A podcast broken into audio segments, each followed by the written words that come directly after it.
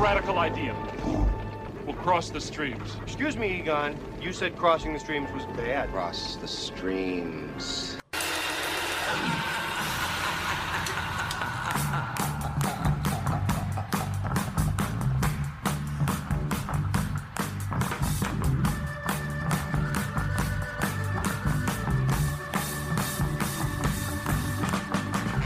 Hello, once again, everybody. Welcome back to Crossing Streams, your television streaming podcast out of San Diego, California. Craig Elsten with you for episode number 239.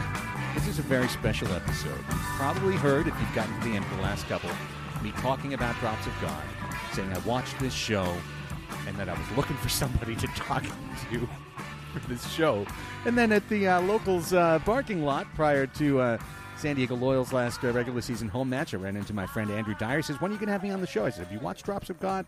He said, I'm going to bring you a Chateauneuf du Pape and let's talk about it. And guess what? From Jackson Park Live in La Mesa, here's Andrew Dyer. Hey, thanks so much for having me on. Finally, you know, I wanted to come on and and and you know talk negative about all the shows I don't like, like Ted Lasso and all the Disney Star Wars. But you've got you've got people uh, for those episodes, and so uh, I'm excited to talk about Drops of God because it's a show that I enjoyed. Right? So I don't get to, I don't have to be negative. It's it's really good, and we get to talk about something else I really enjoy, which is of course wine. Uh, the show is all about wine, um, and it's told in a, the storytelling is done in such a way that you know you don't have to be uh, an enophile or whatever to to really enjoy it and get a lot out of it. I, I loved it. I found Andrew. We're here to talk about it. I want to be clear. He didn't bribe his way on the show with the bottle of wine. He bribed his way on the show with the positivity about Drops of God. I've been dying to have somebody to talk to uh, about this show. And and just as a point of entry, actually, it's a very different time for this podcast. Normally, we're like in high gear right now. How many shows do I need to knock out between now and December? Lydia and I have the ratings coming out at the end of the year. Top twenty, bul- you know, bulges out to a top twenty-five. But man, it's all quiet on the Western Front because obviously between the the writers' strike and the actors' strike, there's not a lot in the fall pipeline right now. Anything that's here was made prior to. So instead of getting the rush, we're getting dribs and drabs. Now, each of the last It's bleak out there. yeah, it really is. I mean, it's it's reality TV or, or game shows wherever you look. Um, but I mean, that's just a, that's just the Max app. Um, they really they really ruined that that app. Uh, an app that wasn't broken, yeah, but now you you go on and like it's just Reality Central, and you have to like navigate your way to the real HBO, and it's it's very frustrating. it's a hidden button. Oh, you want HBO stuff? you click it and it says, "Are you sure?" Naked and Afraid, new season out now. Uh, but so here's the flip, though. Each of the last couple three years, every streamer slash every network has put out all their best shows in April and May, trying to get them inside the Emmy window. And in doing so, everything gets flooded and it's impossible. And all these shows just fly past you as you're just trying to grab onto anything you can in the torrent. And as such, there's some great shows that came out, didn't get publicized because, hey, you've only got so much bandwidth to publicize everything. And we've got you know, oh, Oscar award winner, this and that on Apple TV Plus for various series and, and, and movies. So a show like Drops of God kind of just came and went on Apple TV Plus. And maybe it got a story in Vulture here or a story in Hollywood Reporter there, but for the general streaming public, you could maybe be just learning about this show by the title of the podcast. And that's why I feel like we've still got room to operate, Andrew, even with a show, a, podcast like this with not much coming out, because there's plenty that came out that we probably never even got to back in March. That, that's the whole thing with streaming is that you'll find out about the show weeks or months later. I was, you know, I watched this when it came out, and uh, so to prepare for the podcast, I was like, oh, I better kind of do a little refresher, you know.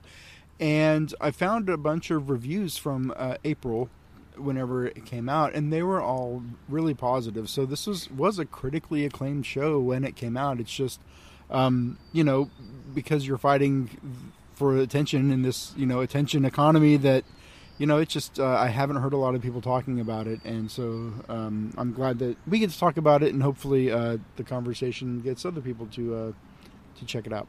So here's what's going to happen. Uh, at the very beginning, uh, I think Andrew and I are just going to talk in a very general sense about Drops of God. So if you haven't watched the show, I invite you to stay tuned for the next segment, where hopefully we'll pique your interest enough to get you to press play. Then we'll go through what I would call, and just like what we did with Ken last episode, kind of the good, the bad, and the middling. Uh, of I don't think there's a lot bad, uh, to be honest, about Drops of God. There's a lot under my good list, but we'll go through that, and within that, there will be spoilers, there'll be reactions, including to the season finale, including to the conclusion of the show. So we will expect you to either have watched at that point or to not care enough to be spoiled, which is always an option. Look, I do it all the time. So let's start out with just talking about what is Drops of God. And on the most basic level, it's an eight episode, self contained, limited series. It's not going to be uh, Drops of God 2, Electric Boogaloo. You know, nothing like that is coming down no, the line. no extended Drops of God universe. Correct. I mean, no resurrecting characters, no uh, no snap, no nothing. we don't believe that any of that will be the case. Uh, there was a Japanese manga, a comic book essentially, uh, that ran for about a dozen years, 44 books long, called Drops of God, which uh, is literally considered to be, based on you know my extensive uh, Wikipedia research, uh, to have helped burnish the wine industry, both in France and in Japan, especially to help bring wine more into the popular consciousness. Uh, this is a very loose adaptation of the manga, uh, including turning the main character from a Japanese man to a French woman. Which is, you know, Which uh, for TV worked. I I, I I I understand why that choice was made. hundred percent.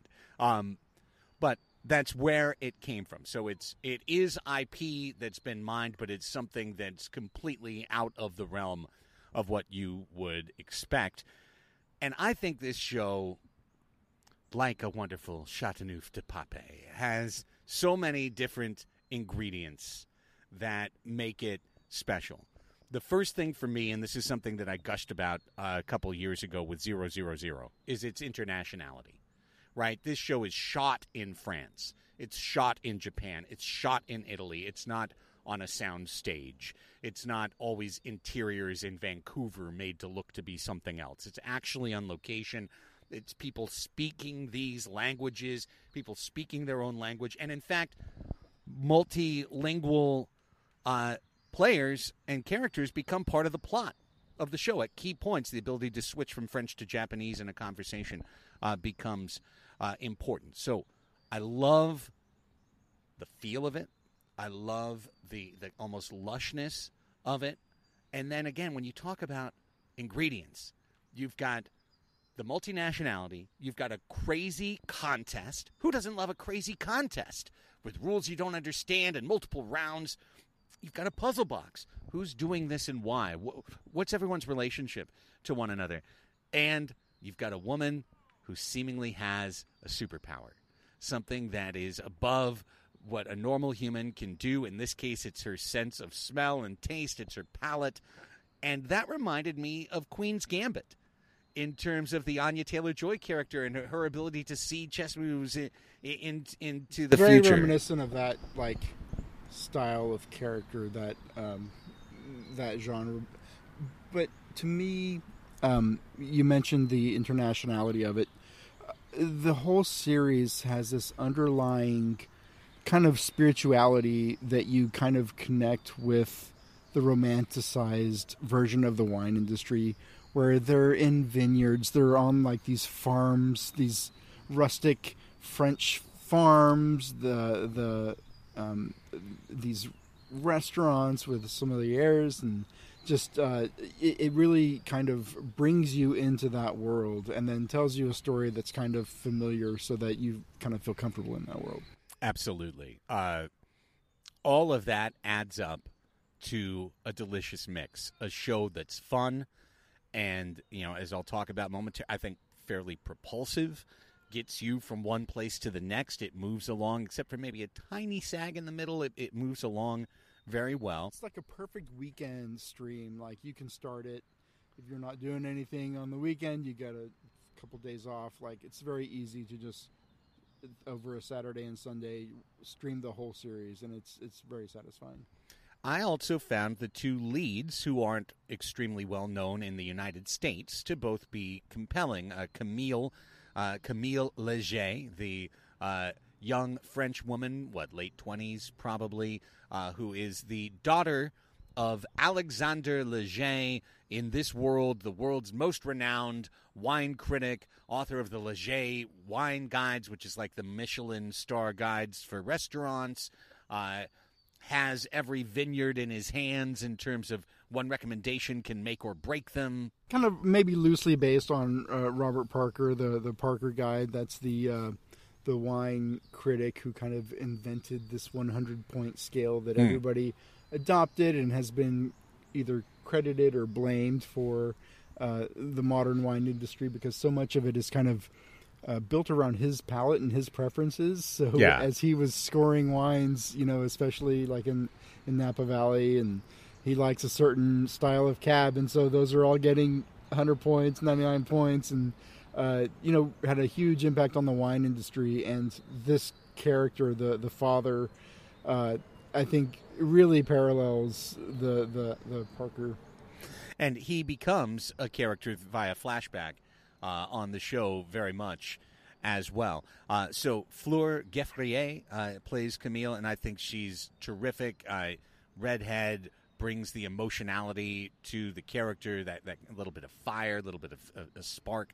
Uh, and then uh, Tomohisa Yamashita plays Issei Tomine, uh, the Japanese. He works on protege. Pardon me, Japanese protege of Leger has trained under Leger. Uh, is his number one essentially, uh, but comes from a family of diamonds, uh, diamondeers, uh, and comes from great institutional wealth, and is essentially being thought of as slumming working in the wine business as something that should be considered well below him. Uh, I've gone on to watch another series that stars Tomohisa Yamashita, uh, and now I've also gone to find out that he is a giant pop star in Japan, that he has you know multiple records, um, that he's a television host, so he's a, a, big time. They would star. call him an idol. Exactly, exactly. So he's he's a big time star, but plays uh, for him a very reserved role and one that, uh, frankly, it took me a couple three episodes, I think, Andrew, to warm up to. But once the show kind of opens up the Issei character like an onion, that's to me where it really takes off. Yeah, he is. oh, He's just a very Japanese character. So um, his family is very Japanese. It's you really do get that uh, sense of culture. Um, a, a lot of very reserved and not you know not going to show all of his emotions on his sleeve, unlike the other character who is uh, you know dealing with some trauma and that becomes kind of a key plot point. But the so the show opens with him doing like a blind tasting and that's kind of what what hooks you is that you know he's just in this room and he tastes the wine and he he he names the the winery the the winemaker the the location the the year that it was made and it kind of drops you there and then you you get into the flashback zone and stuff but he's the first character that we're introduced to and through that right we, we start to get this look into the world of wine and the conceit of the pilot uh, again in this area before we get into more reactions and spoilers is that camille is called from france uh, to japan by her father they are deeply estranged who, Her- who lives in Japan. I don't know. Yeah. the father is is a French a French winemaker who relocated to Japan and Right. has this protege who's been working with him. He's estranged from his daughter, and he dies. Yeah, by the time she lands, he's dead. So farewell, Alexander. We'll see you in uh, plenty, plenty of flashbacks over the course of, of the eight episodes, but dead uh, in, in the timeline of the show. Uh, next day, w- reading of the will, and it is weird for Camille to show up and find Issei Tomine at the reading of the will. What's he doing here? He's not family, but he's mentioned in the will because the will is not a traditional will, it is a contest. Uh, both his multi million dollar estate, but far more importantly, his collection of uh, hundreds of bottles of wine uh, worth over $150 million, uh, the most prestigious, extensive uh, wine collection in the world. Uh, all of this will be given to one or the other of the two, uh, whoever is able to come out on top in a series of three tasting contests, which can go from the simple to the completely absolutely crazy. And and that's the conceit of the show is you've got oh but we should mention one more thing. Camille at the beginning of the show can literally not taste wine because she has had childhood trauma which is explained and then resolved in two episodes quite neatly i'd say. Um, in which at the beginning, if she even has alcohol touch her lips, she immediately gets a torrential nosebleed and basically keels over. This is like the the mangification of the story, right? Correct. Because it is kind of this, you know, you have to kind of get through a what to me was kind of a painful plot point because you know nobody is getting nosebleeds by tasting alcohol. it's really funny, but you know, keeping in mind that the story comes from you know a manga and you know you kind of have to give it a little bit of breathing room, a little bit of space on the edges to be weird. And that's exactly right. Like if you didn't know it was manga, I think those two episodes, like that didn't even make my list of good, bad, or mid because it's just a thing. It's like a really funny thing at the beginning, but you can completely see it on the page of the comic book, right? Uh, And the the thing about it is, which they show us in flashbacks, is that as a child, her father was making her gather like stones and dirt and grass and identify scents. Like you know, she, he had I guess they were oils or whatever, making her identify scents, kind of training her palate as a child for wine tasting, which another one of those comic book like uh, plot points, right? Where I don't think even the most enthusiastic uh, winemaker is uh, blindfolding their seven-year-old and making them identify scents. But it does. It's that that superpower thing, right? They're establishing like where she gets her powers, and she is able to identify uh, wines by taste. This exceedingly rare and this skill that people do study for, and they have to study very intensely to be able to do this sort of thing. And uh, it it establishes the the origin story of of our superhero.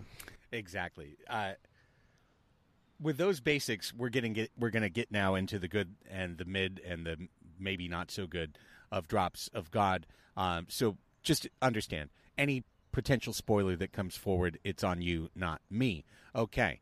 Uh, I just loved the velocity of this show, and sometimes when you adapt something from a comic book, you know, manga, even though this is forty-four books, not you know a six issue It's series, right? Um, you're gonna have some challenges, and I think the challenges were resolved extremely well with Drops of God. You've got those feelings of of some crazy stuff that you're asked to believe, essentially her abilities. You are shown it in a spectacular fashion, and again, that's what makes me think of Queen's Gambit is taking the mind. Uh, another one I put in the notes was Sherlock, right, where when Benedict Cumberbatch goes in his mind palace, he can figure things out, and literally there are scenes where Camille is in her mind palace trying to figure out a scent or a vintage. Um, and I love those representations. running through the uh, uh, wine cellar with all these bottles, and she and like it's just her mind is just all of these wine bottles, and she's trying to pick the right one. it, it's it's delightful. It's really visually uh, stimulating, and within that, I felt like this show at eight episodes was really well paced through. You've got the undergirding structure of the contest. So we're going to have, you know, the first tasting, the second, the third, and you get all the things you love with with shows like this. The team, right? Camille gets a team, so now you meet the team members, Like and the the Rocky montage of her training to be able to taste wine again without no without the nosebleed. Exactly. You know, uh, her friend, the the one that's Italian, that they go to Italy and he's helping translate for her. You you've got those wonderful, warm, kind of one flavor, one color supporting characters, but they're there to balance the palette and and are all enjoyable. You've got the, the movement. We got to get to one. Okay, well now you're zero and one. Well now you're one and one. You know, and who's going to win? That is holding. But then within that, within the undergirding of that structure, you get the revelation of Issei's character. You get to find out more about Camille. Leger's backstory is explained, and through that, you get the backstory of Issei's mother and how she plays into this because she's shown originally as essentially a trope. Overly strict Japanese mother, you're, you know, shaming our family, blah, blah, blah. And then it turns out, you know, it's actually a very deep and deeply wounded character that you really, I think, sympathize with by the end of the series. You really do. Um, so I really, I really liked all of those aspects, uh, especially right, right off the top of this show. Yeah, th- they do a good job in, you know, it, it, it's it's really difficult. There's been other, you know, popular media about or tangentially related to wine. You know, there was the movie Sideways, which is Mhm. really good um, and really, you know, affected the wine industry as well. Um, really damaged uh, Merlot. Yeah, well, we were gonna drink Merlot, but we're not drinking fucking Merlot. So Um, but then there's been some some other misses. I, I think Bottle Shock could have been a lot better, but you know, if you're like a wine person and you're looking for some kind of entertainment, you know, in that world, there's not a lot of good stuff out there, and uh, I think this one is one that people would will enjoy. uh, the contrast between Camille and Issei is fairly classical. And honestly, that's kind of what I like about this show. Is there's a lot about the show that's very classical. We've got the contest. There's going to be a resolution to that.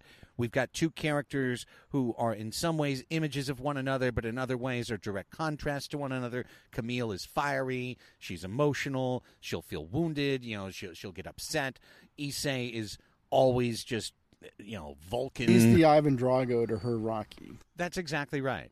And she hates him at certain points. He doesn't understand her and doesn't know why she's even there.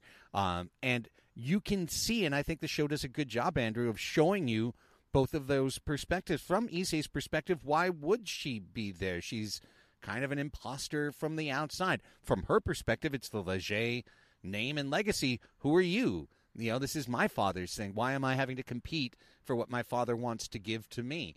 Um, and and besides, do I even want to be a part of any of this? Never mind all of it. Um, that's driven through with another character, Luca, who is portrayed as the dear friend and working companion of Leger, of Alexander Leger, who is then going to be Camille's kind of the point person for her team, her victory team. Uh, but it turns out over the course of the show that he's got his own much more base motives, which is to maintain slash take over the Leger guide and keep the money uh, spit running. Well, you got to have a villain, right? You can't just because you're gonna you're gonna resolve these two characters at some point. You know, he's not gonna. Issei he's not going to remain the bad guy uh, for very long. Right. So you you definitely need a villain, and uh, I think he he fills that role really well.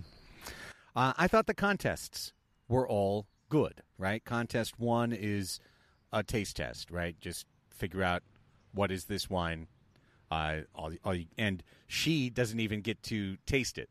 Uh, there, there's there's one tasting, and then there's going to be like what a month that passes, and then they'll have a second opportunity, and they give the answer. Well, at that point, the glass explodes in her hand because she can't even take any of this. She, her brain's freaking out. She gets a sniff, and like her mental palace is in chaos. The windows are flying open. Everything's gone cattywamp, uh, cattywampus.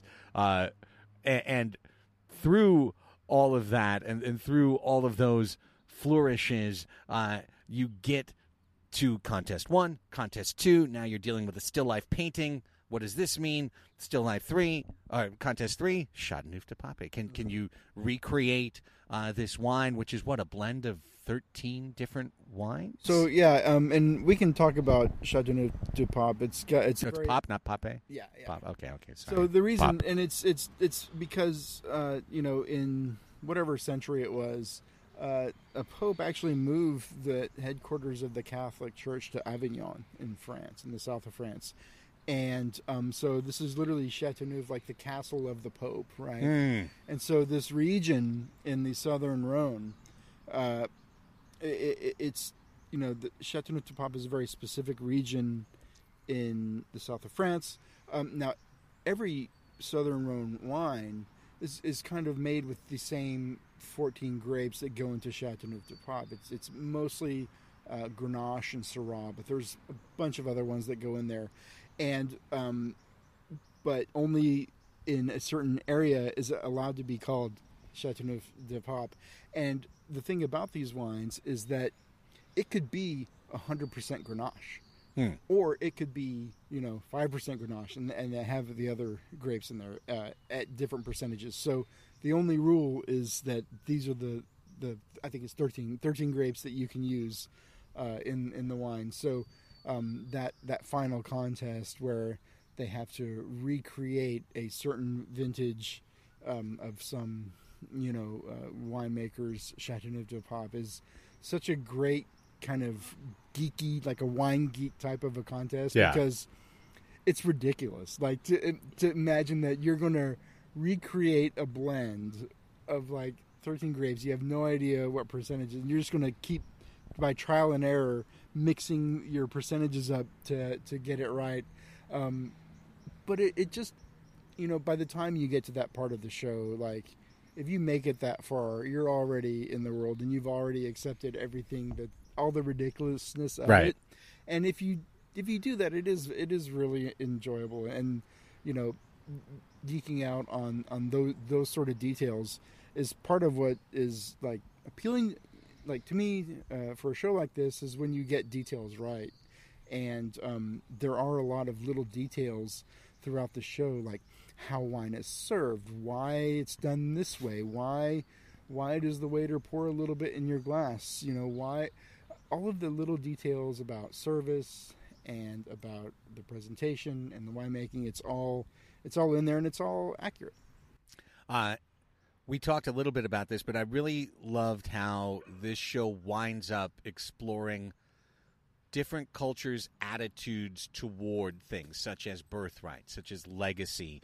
Uh, also, just what where your passions can go versus where your maybe obligations could take you. And and what's the french way of looking at that? And, maybe what's the japanese way of looking at that? How can they be similar in some in some ways? How do they differ so deeply i, I thought that was where this show caught a, a great vibe where it could go a little bit beyond plot into some more meta thinking yeah yeah yeah they uh uh I'm sorry, the the dogs.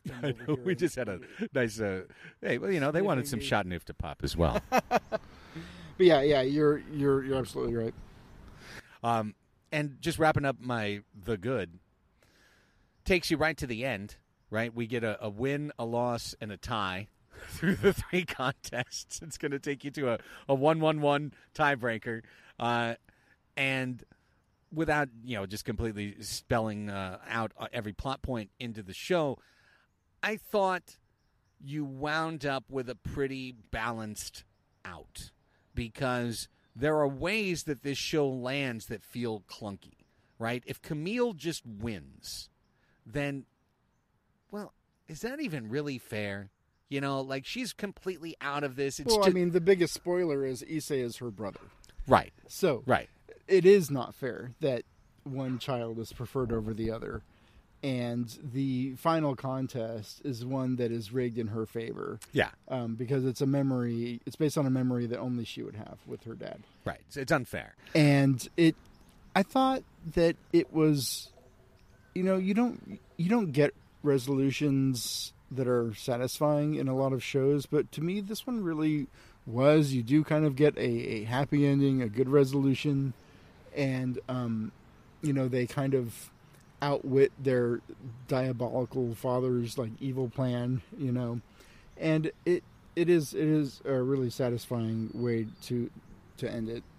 I agree. I, I thought because like really just like sussing it out. I'm like if if Camille wins, it's not great. If Issei wins, it's not great.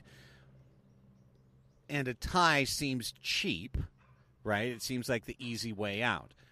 But the way they created this with a way for Camille to win that's unfair. Okay.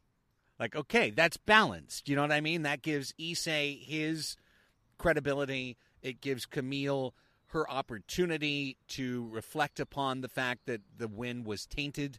Um, and that, of course, leads to the resolution of uh, Issei getting a, two truckloads of very expensive wine delivered to his apartment in the last scene. Not to mention a fantastic scene in their father's wine cellar where the the pair of them they know that it's tied and that they've got this they're in this horrible predicament and but they both like they both love wine and they both just sit there together going through their dad's collection and drinking what I imagine are the most expensive ridiculous bottles and just getting getting drunk together um, a, a really great scene I I loved it.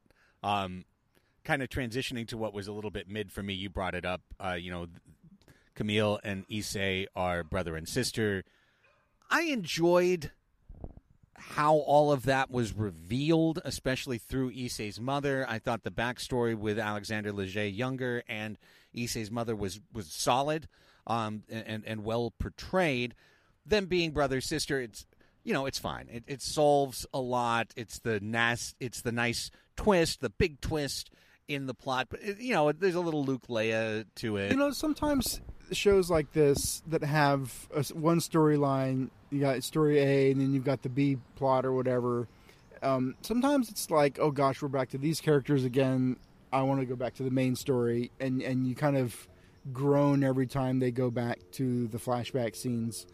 But in this case, those were great scenes too. You know, it, Yeah. it starts. You know, they're in a, a tour, a wine tour in France, and uh, in like the whatever the 60s or 70s, and then they're back in Japan, and it it it really does, you know, work in the grand scheme of the show. So, uh, the brother sister thing, a little contrived, but I I really just chalk that up to the grace that I'm giving the show being adapted from a manga, right? Like I'm, Yeah. I'm giving it grace with the nosebleed thing, and I'm giving it grace with the the convention of the brother sister thing because um, it allowed it to resolve in a way that was satisfying. Which, you're adapting a, a, a- manga like a manga like this, you know, is probably one of the big challenges. I think it was uh, a, a, a stretchiest of possible stretch to have Tomohisa Yamashita be half French, um, but he's just fair enough and maybe has just high enough cheeks that you, maybe you can squint at that and go, okay. I kind of thought that was uh, it was fine. It was fine. Um, much like Camille's romance with uh, Thomas. It's fine. Very, very French that we need to have a little bit of a relationship in here, and we need to have his, uh, you know, self battle with you know he's got his beautiful fiancee, but uh, he's also got this attraction to Camille, and you know, da, da, da, like you know, I mean, we didn't have to have that. Okay, but how can you be in a vineyard? How can you live in a vineyard in a rustic French farmhouse and not fall in love? Like you have to have Right, It's right. such a romantic, a romantic setting, and you know the whole, the whole like aura of like the wine world. It's all about like this these romantic notions and this romance, and the show takes you to these places when you go to Italy, and they're staying in the small little hostel or whatever with Yeah. the, the the hotel owner, and she turns out to, of course, be a winemaker who makes some extraordinary uh, rare wine. Um, but all of these locations, it all kind of speaks to the romance of winemaking and the kind of agricultural uh, roots of winemaking, and of course, like the romance of, of France and and you know it it it's what makes it uh, work as a as a TV show. Yeah. as opposed to a manga. Well, that's precisely it. And and there are a couple of things that felt a little bit like tick the box. Apple TV Plus, we need more French production. Where's the romance? Let's have a little infidelity in here. Let's let's let's get something in there. Um, I'm not mad at any of it, right? Just like Issei's parents' relationship, like the father is kind of put out there as a DNPC, as as, as a sympathetic character that uh, you know just kind of wanders off to, to be found. Issei's uh, romance storyline didn't work for me. Yeah, with the reporter. I don't. I so I don't like the the reporter falling in love with their story subject trope. Yeah. This is a trope that exists across all media, and it's one of the most untrue things that you can imagine. Um, reporters don't typically fall in love with story subjects, Yeah, um, especially the, beautiful young reporters. with the frequency that they do uh, in in TV and, and movies. Um, now, I will say, I say that, but I'm now thinking of like a couple of people that I know that actually actually that did kind of happen. But the it's still a exceptions. trope. It's still a trope. It is. No, that's the thing. It's not that it, tropes come from truth, right? They're just then overdone, oversimplified, and and overhammered into shapes uh, that that we can't recognize. Um, none of these things hurt for me. Um, if I any, you know, switching, from, we go from the good to the mid to the bad. I really, this was the longest segment in our Ahsoka episode. Me hammering Ken on one point after another that seemed nonsensical. Um, here, all I wrote was, uh, "Does Andrew have any notes?" As well as Luca was pretty silly as the heel, a little bit hammily overacted, and his heel turn was a little bit overcooked and a little gross. You will never win because I am here. You will never win. You know, like, okay, fine. But like you said, you need to have a heel. It's eight episodes. We can't just have them hate each other because they're going to wind up being brother and sister and have to find a commonality and respect. So we need someone to stand in. Lucas stands in. Was there anything that bothered you about the show? Um, I think it was in the early episodes, the first or second episode, I can't remember. I kind of at some point had to commit to see it through, right? Yeah. And I, I thought that that was worthwhile and ended up being rewarding. But I think that some of the the the contortions that the plot takes in in the early episode, mostly with her, like because the thing is, is that you know that this is a show going into it about somebody who can identify wines by taste, tell you uh, not just where it's from or what type of wine it is, but who made it, and and uh, what year this this vintage came from. Um, so you already know that going in, and so to have to sit through like two episodes of her struggling with her nosebleed problem, you know she's going to fix it, you Right. know? So it's it's kind of like you're like okay let's get to the let's get to the good stuff i want to see her identify some some vintages let's go That and that's very fair. And, and like you said, they they just kind of had to get to her epiphany moment.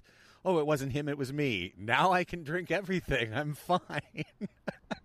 I did bump against that, like the moments where now they're at a bar and she's just having a beer. I'm like, you've never done this. This isn't part of your life. You wouldn't just order a beer. You've ordered water your whole life. Are you, you know? But uh, that's fine. It's fine. It's no.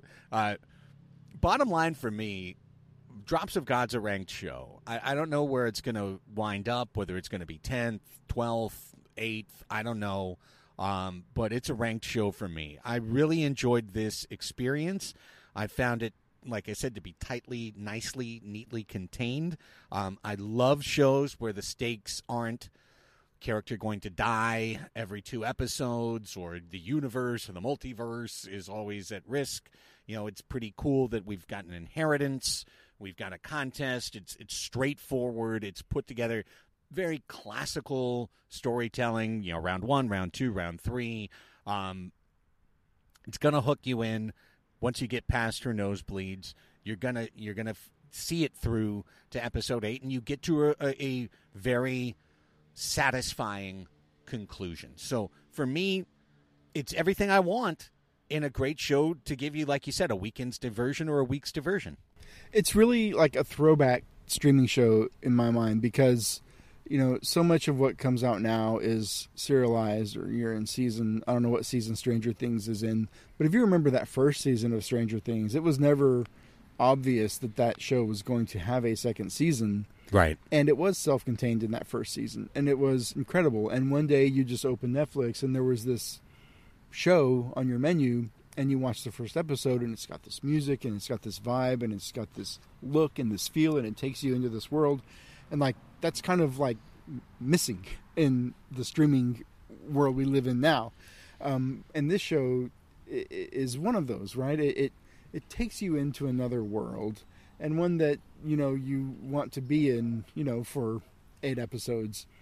And like you said low stakes but uh, a very unique experience compared to everything else that's out there. There's so much out there and so much so much of it is crap. Like there's so much crap on these streaming apps. I have all of them and it's it's a nightmare trying to find something to watch uh, you know. Once you get finished with one show it's like oh shit what are we going to watch now? Oh my god. Let me spend the next three hours Right. going through these menus um, and finding the next show. And this one is, uh, you know, a no-brainer. It's one you can throw on, and you're going to enjoy it for however long it, it takes you to get through it. And it, it really is a, it's unlike everything else that is out there. Well, it's getting dark, and we're about to wrap things up here. Uh, Jackson Park in La Mesa, where we've been drinking our Chateauneuf du Pape, and the cops have not come by. Um, we were going to be at a local uh, winery, and then they told us we couldn't open the bottle. So then we came here, and I went and grabbed some wine glasses from the house, and my wife said, Well, you're not really supposed to drink in the park either. I said, Well, that's fine. We're still going to do it, and we're going to do the show, and it's going to be fine. And sure enough, it was. But we wrap up every show, Andrew, of Crossing Streams with a very simple, quick segment called What We're Watching, uh, which often sets the stage for future episodes. And it starts like this Hey, Andrew, what you watching? Well, right now I'm watching. Uh, I'm actually in the middle of playing Starfield right now, so all of my time is in this uh, the new RPG that's out. So I haven't been watching a lot of streaming shows, um, and that's also because I'm kind of struggling to find something worth watching right now. Um, ever since uh, the uh, the Lakers show ended on HBO, that was like kind of the last one that I was excited about and it ended suddenly on us Yeah. with a, a series finale that uh, was very unsatisfying. very. and I look at the landscape of the, the Max app and, and the options there. You know, we tried to watch. You know, we don't watch reality shows, but I was like, well, let's try. Let's watch these. Well, the one where they uh, they switch partners and experiment with being married or something. Oh, and then God. the the the Love Is Blind one. We tried to watch that, and it's all just it's all terrible. And like, okay, no, we're not going to watch this either. Um, so I tried to go the reality route. It didn't work for us. Um, I am actually, you know, right now I am getting back into Foundation. Uh, I really liked the first season. When the second season came out, I was a little bit. Uh, the first two episodes, like I kept falling asleep. So Yeah. it's not a good uh, sign if you can't get through the episode of the show. But then again, maybe it's because I keep watching it late at night because my wife don't want to watch it. So There you go. She goes to Yeah. sleep. Um, so Foundation, um, I've heard that the second season uh, gets a lot better. So uh, and also the second season of the uh, Wheel of Time. Uh, My wife and I watched the season one together, and we just haven't been able to click uh, play on episode one. But she really enjoyed it. I started to read the book before I, I fell off because it's a gazillion pages long. But you're liking it so far, season two? I haven't started season two yet. Yeah. Um, I'm. I want to wait because I don't like waiting uh, a week between episodes. I like to once this once I know it's done and I can just watch it. Um, then I will. I will do it. Uh, there's another show and now I can't remember what it's called.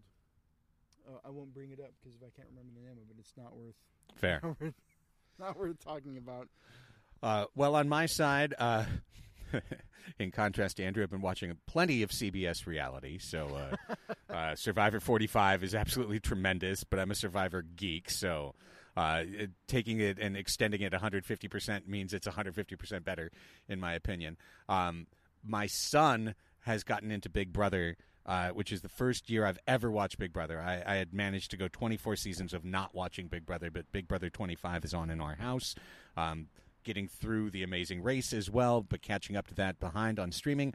Um, we should have done a Reservation Dogs season three podcast right now, and I'm the reason we haven't. Liddy's watched; she watched week by week, and originally I said I was stacking them up just like you said, so I could binge them all. Now I have recognized in myself that I'm being precious about Reservation Dogs. It's one of my favorite shows of the last five years. I know it's the last season, and something is preventing me from clicking play because once I click play, I'm going to finish it, and then it's going to be done, and I'll never have a new Reservation Dogs ever again.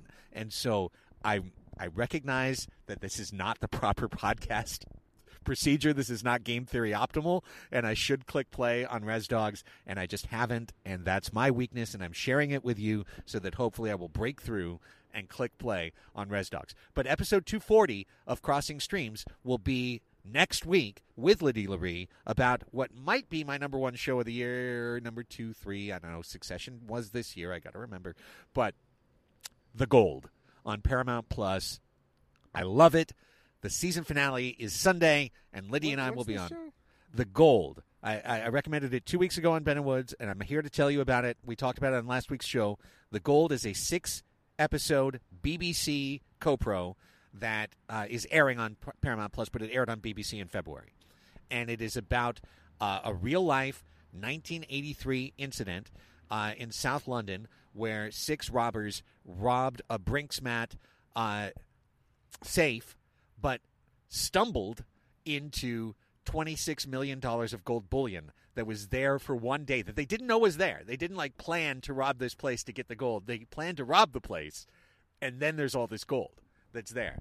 And what, un- so the first episode is a heist, but what follows is very much akin to a British The Wire in terms of bad guys trying to launder gold, coppers trying to track the money, a wealthy uh, aristocrat played by Dominic Cooper who's laundering money through Switzerland and Liechtenstein, and the overarching look at how old money and new money interacts, how your your legacy of you grew up here, so you can't be this, uh, impacts someone to try and turn one way or another. I love this show. It's one of my favorite shows of the year. As with almost all BBC series, it's six episodes, so it's hot and spicy, coming at you fast. And uh, episode six is on Sunday, so I cannot wait. Yeah, I'll have to check that one out. It's a blast, and uh, you can listen to at least the first fifteen minutes of next week's episode if you haven't uh, caught up all the way, Andrew. Awesome, thanks. Well, hey, on the way out, let everyone know uh, where they can follow you, what you're up to, uh, anything you want to promote. So yeah, um, I'm on Blue Sky, Andrew Dyer uh, at at Blue Sky, whatever the uh, convention is on those accounts. Um, I am still on uh, X, formerly known as Twitter, but I'm not very active there anymore. Um, and of course, uh, yeah, you can hear me and uh, read my stories on kpbs.org. Absolutely. Uh, follow me on Instagram at 619 Sports and Life. I still occasionally put out tweets at 619 Sports on, like you said, well, I, I refuse to, to bend to Elon's branding. It's still Twitter. I still type Twitter in. It's so bad. It still This- works. This whole Gaza, uh, this whole Gaza Israel war has just really ripped the scab off and really shown what a festering, diseased, infected rot is underneath the, the surface of the new the new Twitter. God, you're not kidding. It's so bad. That's a different podcast. It is indeed. and this podcast has come to an end. Thank you so much, everybody, for tuning in. Drop us that five star review. Thank you for sticking with this show. There's been fewer shows to review. Uh, we have not had the regularity that we would like, and we've been coming out on the weekends, which isn't great for our SEO. But nonetheless, we thank everyone who continues to support this show. I continue to do it purely as a passion project. Uh, the the ten or fifteen bucks I get from those ads that you listen, uh, that does not doesn't do doesn't even buy a bottle of Chateauneuf du Pape. So. Uh, so thank you all. We do this because we enjoy it, and we do this more than anything because of the feedback we get of people who appreciate the show, appreciate the recommendations, appreciate the talk. So we appreciate your appreciation, and we'll appreciate it if you tune in next week. Until then, so long.